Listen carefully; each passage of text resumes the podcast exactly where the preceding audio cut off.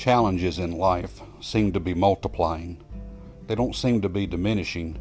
They seem to be coming at us more and more every day, and even more so in the last couple of years.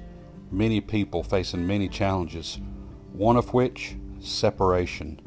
Separation from family, from friends, from our church family, even from our workplace where we have established relationships. Separation can cause anxiety, stress, physical illness, mental illness, spiritual illness. So, separation in many ways is very deadly. Now, there is one separation that is important to us and we should strive for, and that is to be separate from the world and the ways of the world. But when it comes to each other, when it comes to the church, and when it comes to Christ, we have to realize one thing we're not going to be separated forever. Verse 35 of Romans chapter 8 Who shall separate us from the love of Christ? Shall tribulation or distress or persecution or famine or nakedness or peril or sword?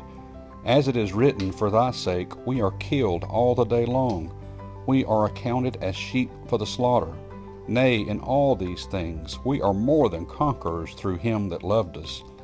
Paul goes on to say this to give us confidence For I am persuaded that neither death, nor life, nor angels, nor principalities, nor powers, nor things present, nor things to come, nor height, nor depth, nor any other creature shall be able to separate us from the love of God, which is in Christ Jesus our Lord.